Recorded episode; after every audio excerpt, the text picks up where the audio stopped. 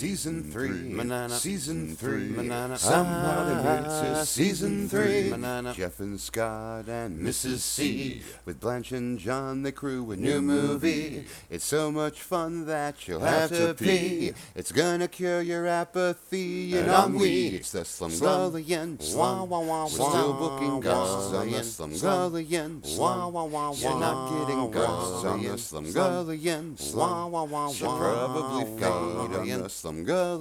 Hello and welcome to another edition of the Slumgullion, the universe's only podcast. I am Jeff. Three hours behind me is Scott. And on this special day today, we are talking about Kent State. I'm just kidding. Nobody cares about that. We're talking Star Wars. which uh, is also pretty much dead. Uh, uh, uh, come on now. There is, unlike, unlike those students at Kent State, there is a little bit of hope on the horizon. We did get some good news today. And, and we will get to that in a second. But first off, for those of you who are still happy Star Wars fans, may the fourth be with you. I hate saying that, but I'm going to say it anyway. It is indeed a day to celebrate Star Wars. Um, okay, yeah, sure. Disney Plus dropped The Rise of Skywalker. It does have a bunch of special features. I'm almost tempted to watch the feature length documentary to see how the mess was created, but I don't know if I want to because we know, unlike the Last Jedi's documentary, we know that this one is, is going to be very, very one sided. However, also dropped today is the final episode of The Clone Wars and the first episode of the multi part documentary about season one of The Mandalorian. And um, I watched all of them. I did not watch Rise of Skywalker, but I did. I watched. I actually watched the last four episodes of the Clone Wars this morning. I woke, as I told you before we started, and I was waiting um final episode before I watched the final arc. I wanted to watch it all in one sitting. I wanted to binge the last four episodes to see a the the final, for lack of a better word, Clone Wars film Yeah. because all four episodes do pretty much flow seamlessly into one another. They could edit this into a film. Well, nothing's stopping them. They used to do that in the 70s, but of course, those were with, with failed series, usually. Uh, like- yes. Yes, and and, and I got to tell you, I got to tell you, Scott. I know you said that um, you you have not watched the Clone Wars in a while, but um, I would definitely suggest not even watching all of, of season seven. I didn't even watch all of season seven because, much like a lot of the books in the expanded universe, I don't care. But I did want to see the Siege of Mandalore and the execution of Order sixty six, and how the Clone Wars actually would tie into Revenge of the Sith. And I got to tell you, Scott, I'm going to say this again, this time on public record. If Revenge of the Sith had been half of the movie this Clone Wars film is, Revenge of the Sith would have been an amazing film. I know. It's like somebody built some great white elephant house, you know, on a rocky crag in Rhode Island overlooking the ocean.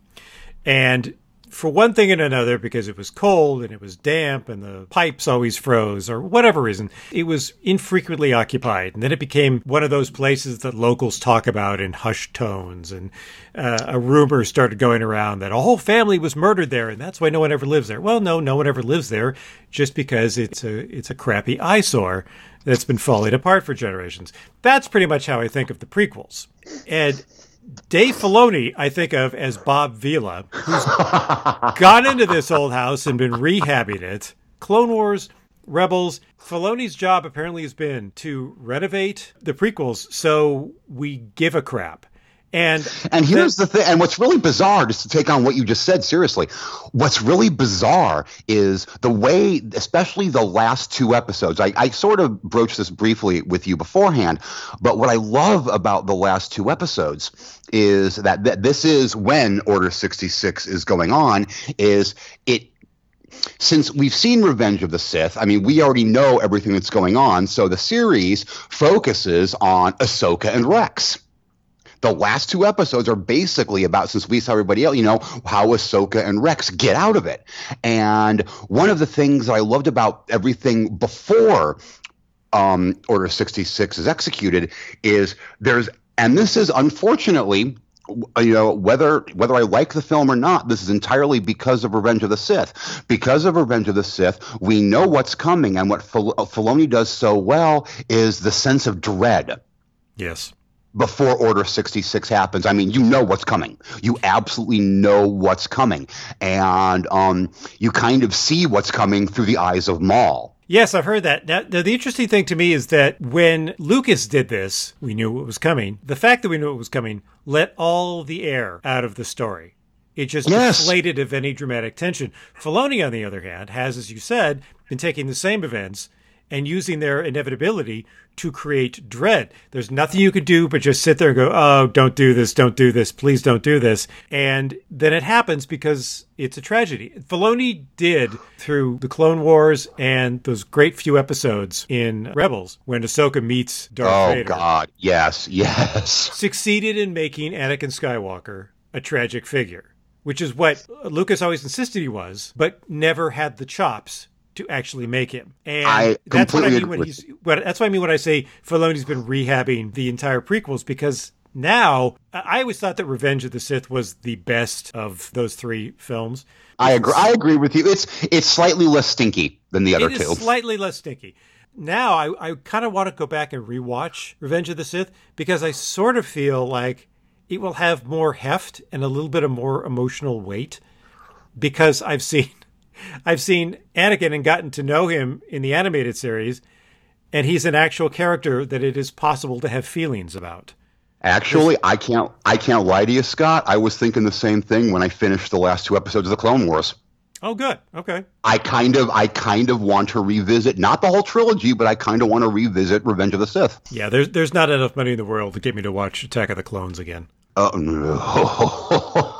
Harle- No, Harlequin romance for teens in space. I remember I remember when um, opening night of first off the Phantom Menace. Mom and I, because Mom and I saw all of the Star Wars films except for Rise of Skywalker. Sadly, uh, we saw all of the Star Wars films opening weekend, and um, we actually got to see. Um, we went opening night for a Phantom Menace because it was, of course, the first Star Wars film in forever, and. I remember the moment when both of us realized that we're doomed, to, to use a phrase, and it was the yippee. It was the yippee. It was the yippee. I remember this vividly. You know, Anakin's little Anakin says yippee and bounces off, and Mom and I just looked at each other. and we both had the exact same look on our face. Oh God! And I asked her. I asked her after, when, as we were walking out of the film. Um, she was like, "I said to her, so what did you think?" And she said, "I think the same thing you did. Probably not very good, was it? No." And then we saw Attack of the Clones.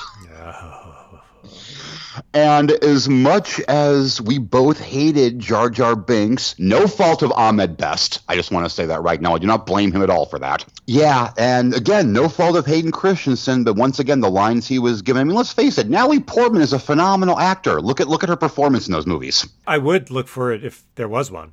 If there was one. I mean, Liam Neeson, fucking Ewan McGregor was the only person that I think came out of the prequel trilogy okay. Maybe he just had the balls to not listen to anything Lucas said as a director. Possibly Star Wars, which has reached its nadir, I think. It's in an even worse position than it was with, with the prequels. Is, poi- is poised for a renaissance. That they're finally finding the right talent and turning it over to people who who know and love the property and, and have skills and talents to bring to it. And you were saying, well, even if even if they have to get rid of Kathleen Kennedy, that's the most important thing.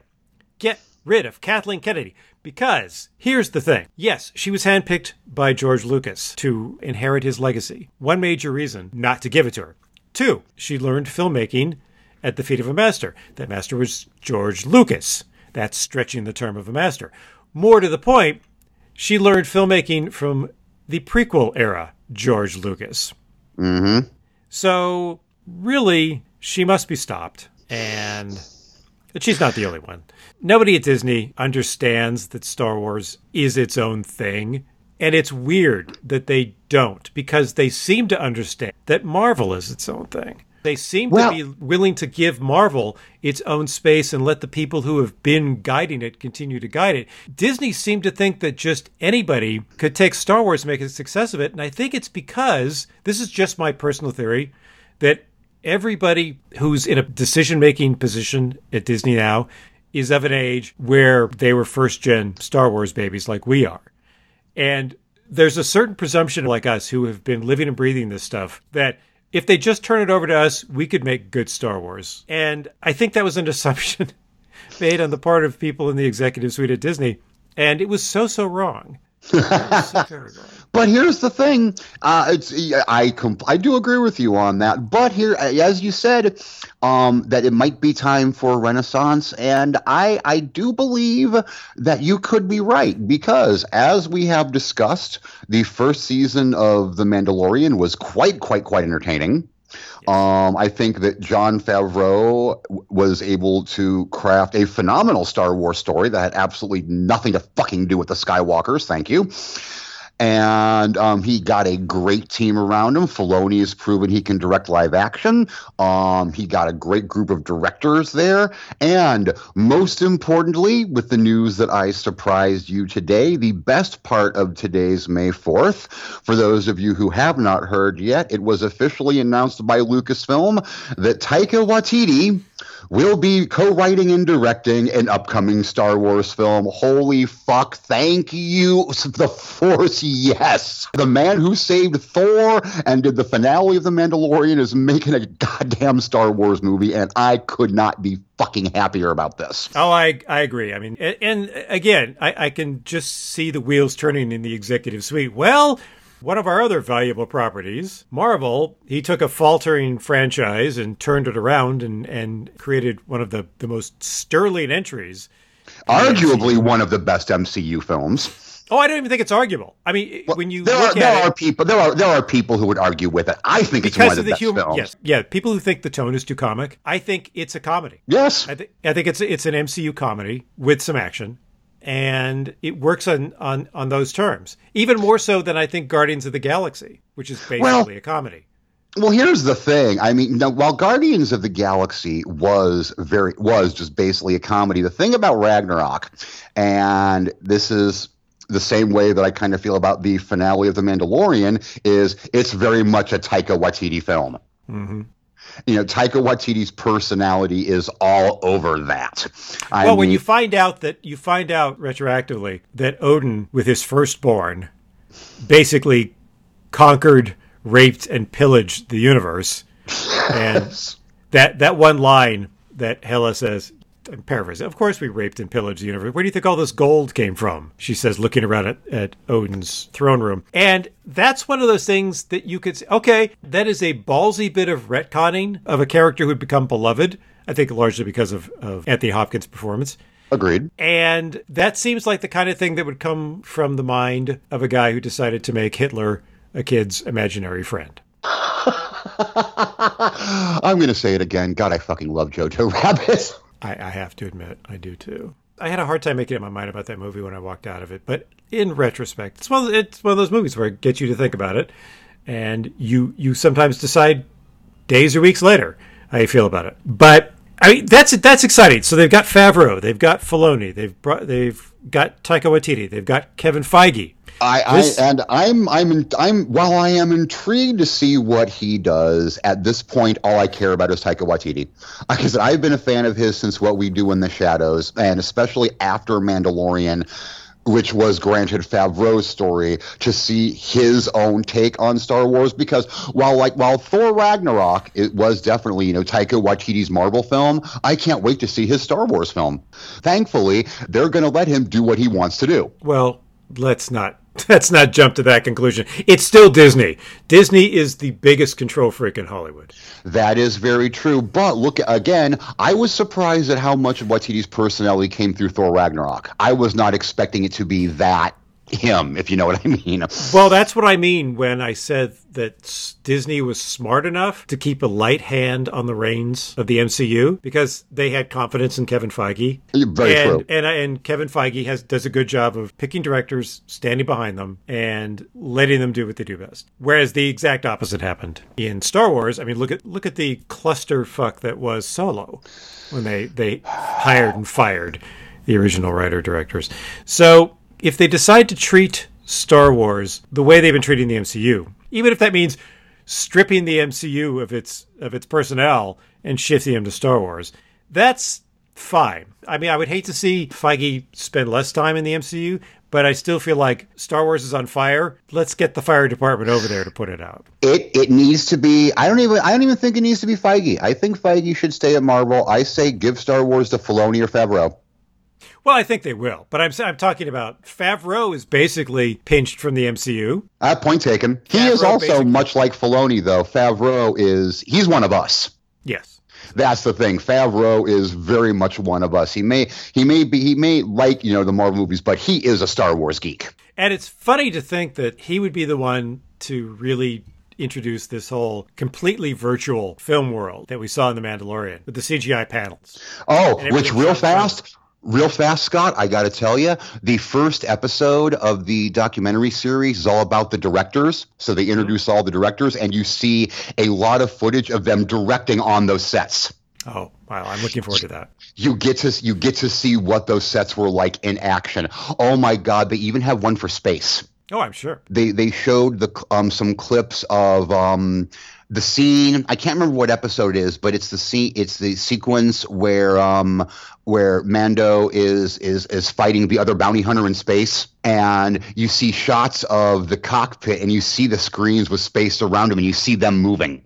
It's the, the these set this it's the Mandalorian set just utterly fascinating. It is, and it's it's funny because uh, in one way, I still think of Favreau as this guy who came up out of indie films, swingers baby swingers, baby, and you know, and he is so money. He really is. he But- uh, nowadays especially Oh yeah, but I mean, he's also a guy who really put the CGI to brilliant use in Iron Man. yes So it, it kind of makes sense that he has a feel for that. But the, the state of Disney right now is there's a changing of the guard, and who knows how any studios are going to react coming out of quarantine and once the movie Agreed. gets going again. So everything really is is up in the air, but they have an advantage shooting things on a soundstage and making it look like they're out in the desert because that's going to allow them to shoot even if some restrictions are still in place for the mm-hmm. coronavirus. Sets can be much more chaotic when you're on location. agreed So I, I feel like things that were done in The Mandalorian, I, feel like Disney Plus has become the farm club. In, other words, they are trying things in TV where the stakes and costs are lower, trying to find a way to take Star Wars into new direction in motion pictures and keep the costs down because it's no longer a guarantee that you're going to make a billion dollars with every film. I've had some disagreements with other Star Wars fans on social media about this. I feel like every show they announce for Disney Plus is a tremendous expression of faith in the Star Wars brand. A lot of geeks seem to feel like, oh no, they're taking ideas that would have made great movies or great trilogies and they're just throwing them away on television. I don't think that. I, don't, I think TV is serving as their proof of concept for a lot of stuff. to anybody to anybody who says that all i would respond with is ron moore's battlestar galactica Right, but I feel like people are saying are saying things like, "Why aren't we getting an Obi Wan trilogy instead of a six episode show?" Well, we're we're not. There's a question of whether we're even going to get the six episode show. And my answer to that, when I was challenged by that question, was because there's not enough story for three movies. There's really not enough story for six episodes, which is probably why the show is in so much trouble. not to mention i don't give a flaming fuck about the skywalkers anymore You know what? I I was embittered by the rise of Skywalker and the way it all ended, and I, I acknowledge that it was not necessarily entirely their fault. I mean, Carrie Fisher's death was a horrible blow to their business model as well as her fans' emotions. But I can't remember who said this, but but some critic I follow said they really should have had the first movie be about the the original Trinity. It should have had Luke, Leia, and Han reunited for whatever purpose, and then use that movie to hand it off to the other characters. Not introduce these other characters and then and then sprinkle the older characters in. And I, I know partly why they did it was don't blow your load right we want to build up to it. But they didn't do that. They killed Han in the first one. They killed Luke in the second one. They, I'm sure, fully intended to kill Carrie in the third one, but her death threw that that whole plan aside. And what they did come up with was, as we all know, uh, a, a, huge mess. But but it started from a misconception about what the, the fans wanted to begin with. The fans did not want the slow tease. They did not want to see their their beloved characters die individually, one per film. That's not what people wanted after 40 years. You you said earlier, and I can't remember who you were quoting, that under no circumstances was J.J. Abrams the best person to to direct the final film of the Skywalker trilogy because he the one thing he cannot do is an ending. That was our good buddy Monsieur Probert. Well, Monsieur Probert, as always, is right. And, and the thing was, it's not just that he was a bad choice for the last film; he was a bad choice for the first film because of that same problem. All of the weaknesses that exploded in the final film were seeded in The Force Awakens and made almost inevitable. All all the story discontinuities, the the way the characters are, are scattered around the universe rather than pulled together for, for a common purpose. It's this slack approach to storytelling. And while he has gifts as, as a filmmaker, I don't deny that, and I've enjoyed a lot of his stuff. I've never enjoyed all of any of his movies because they don't end well. That's very true. I honestly can't say I have enjoyed an entire J.J. Abrams film. Period. No selected parts. But... Yes. No. That's wow. That's that's very true. That is very true. Wow. And that to me that says something else that's important that we as fans need to remember. That Star Wars was his franchise. He was not. He was not into Star Trek. That was a paycheck for him. Yes. And in some ways, that was not a bad thing because he really didn't care enough to screw it up. He, he hadn't had something boiling in his soul all these years and just had to get it out. What what what a fan would do, a fan who was not necessarily other, an otherwise gifted filmmaker, would kind of do what we kind of do what The Force Awakens did, which is remake that movie you loved and just throw some other stuff in it from fanfic. So if we had had somebody who was like an Irvin Kershner, or like, like a, a, director with, with a, a pedigree and skills, but doesn't have an agenda, who is a hired gun, I think it would have worked out a lot better. This is this is the, the dark side of hiring a fan because they just basically remake that movie they loved when they were nine, and that's you know as we all know that's what the the Force Awakens is is largely a remake of the first three films. So I, I feel like Abrams sort of doomed it to begin with.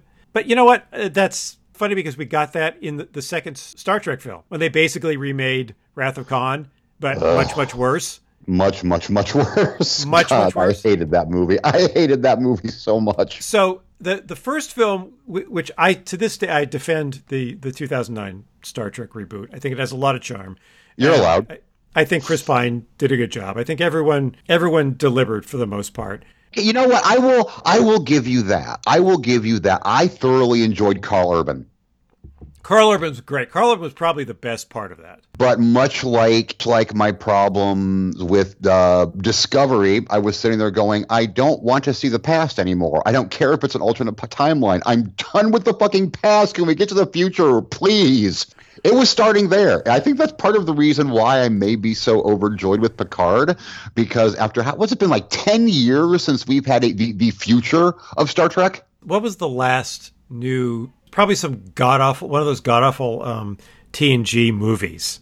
Wasn't I think it was last? Nemesis? Nemesis. Nemesis, probably. Um, I think it was Nemesis on, on TV. And then I think on it was TV. It was Voyager. Oh, wasn't it Enterprise? Well, Enterprise was a prequel. Remember? Right, right, right. I'm right. talking about like you know, cur- like like the current timeline. Yeah, pretty much. Yeah, the last thing that we saw was uh, was Nemesis because like, yeah, because that was after Voyager because Voyager got home, and then we had Nemesis because we had Admiral Janeway. Right. So th- that did prove that the future of Star Trek can be as sucky as the past of Star Trek, but. I agree with you, and, and as we said on the the last Picard show, that was the thing that most won me over was that it took me to a place where I hadn't been before and where they did not have to spend most of their storytelling energy explaining plot holes because they had gone back and retreaded material and and now there's a bunch of stuff no longer makes sense. They they seem to have learned that lesson perhaps. We'll we'll see. Um, but it, but I mean, it, it, almost. I'm I'm hoping. I, I my my fingers are crossed that that that Star Wars has officially learned that lesson. Um, like I said, The Mandalorian was able to do an entire first season with next to no reference to the Skywalkers, and that made me very happy. Um, season two is done, which makes me very happy, and they're already working on season three. Well, that's great. I mean, let's be fair though. The Mandalorian is also set in an earlier period. Uh, very true. That that that is that is no, that is very true. However, however, it's not using characters that we already fucking know. Right to the point where the Mando really has never even heard of the Jedi. Mm-hmm. He has no clue what the Force is. He hasn't even heard the urban legends and the fairy stories. But let's not jump on the optimism bandwagon too enthusiastically because they were already talking about movies set, you know, 300 years prior to the St- Skywalker. Well, you know what? Stuff like that. If they do that, I would be I would be okay with that because I know everybody wants an old, you know, wants like a a, a Republic movie, Old you know, Republic, or, yeah. or the old Republic movie. I would be fine with that. I just don't want any more. I just I'm just tired of everything being connected to Palpatine and the Skywalkers. Oh, I am too. I mean, the best Star Wars really, for a lot of people, has been the games. Not just because they can take part in it, although as a fan, that's what everyone wants. You want to be you want to be in that movie. Jedi Fallen Order, man, fucking Jedi Fallen Order. Ugh. Jedi- Really, and, and any of them. I mean, the Knights of the Old Republic uh, MMO that's still running. I've heard, I have heard that that, that that that that that is a very good game. I did love Bioware's Knights of the Old Republic too. That was Oh, a pe- phenomenal game. KOTOR is still beloved, Has one of the best twists since I Am Your Father. right? Well, as much fun as this is, and as much fun as I'm having enjoying ruining Star Wars, uh, Time Dick is. Time Dick is pointing his gun to the back of my head, so we are going to end it here. Um, our Picard episode is coming soon. We um, the recording went badly, but Scott is doing his damnedest to edit it, so it will be with you shortly, and we will be back with you with a UMC very soon. And until later, we end with a classic Star Wars tune. Oh Jesus, you're a monster. You're a Yes, I monster. Yes, I am. Fine.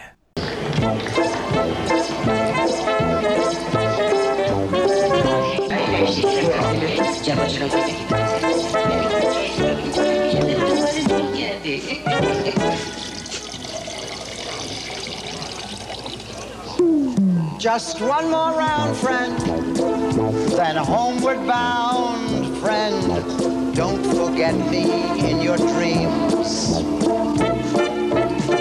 Just one more song, friend, and then so long, friend. The nights get shorter, it seems.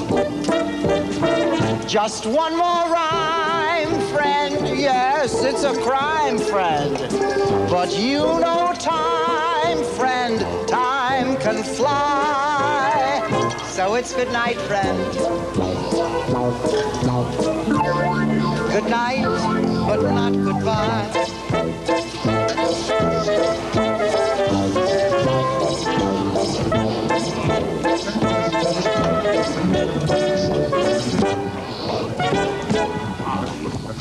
Just one more drop, friend, before we stop, friend. One more moment, face to face. Next time you're dry, friend, try stopping by, friend. If there's a light in the place, we may not thrive, friend, but we survive, friend. Look, we're alive, friend, you and I. Good night, but not goodbye.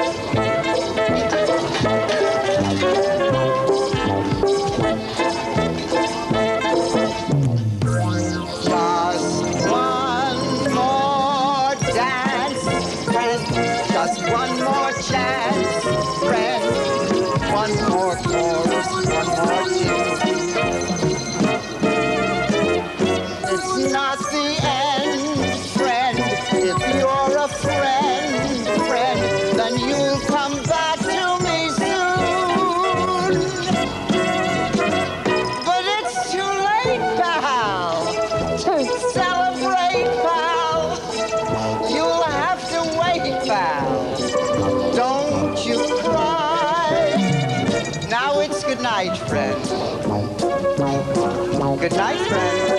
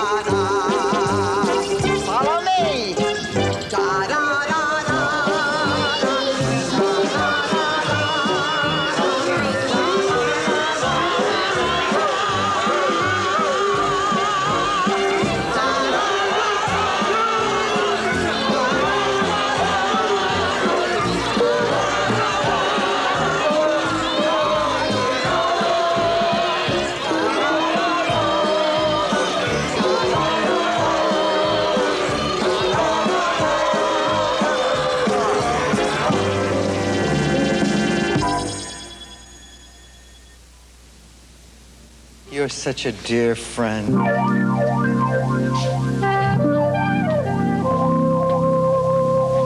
know I'm here, friend. Is that a tear, friend? In your eye? Now it's good night, friend.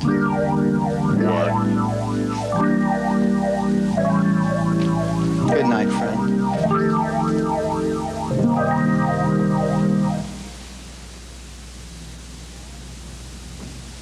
Good night, but not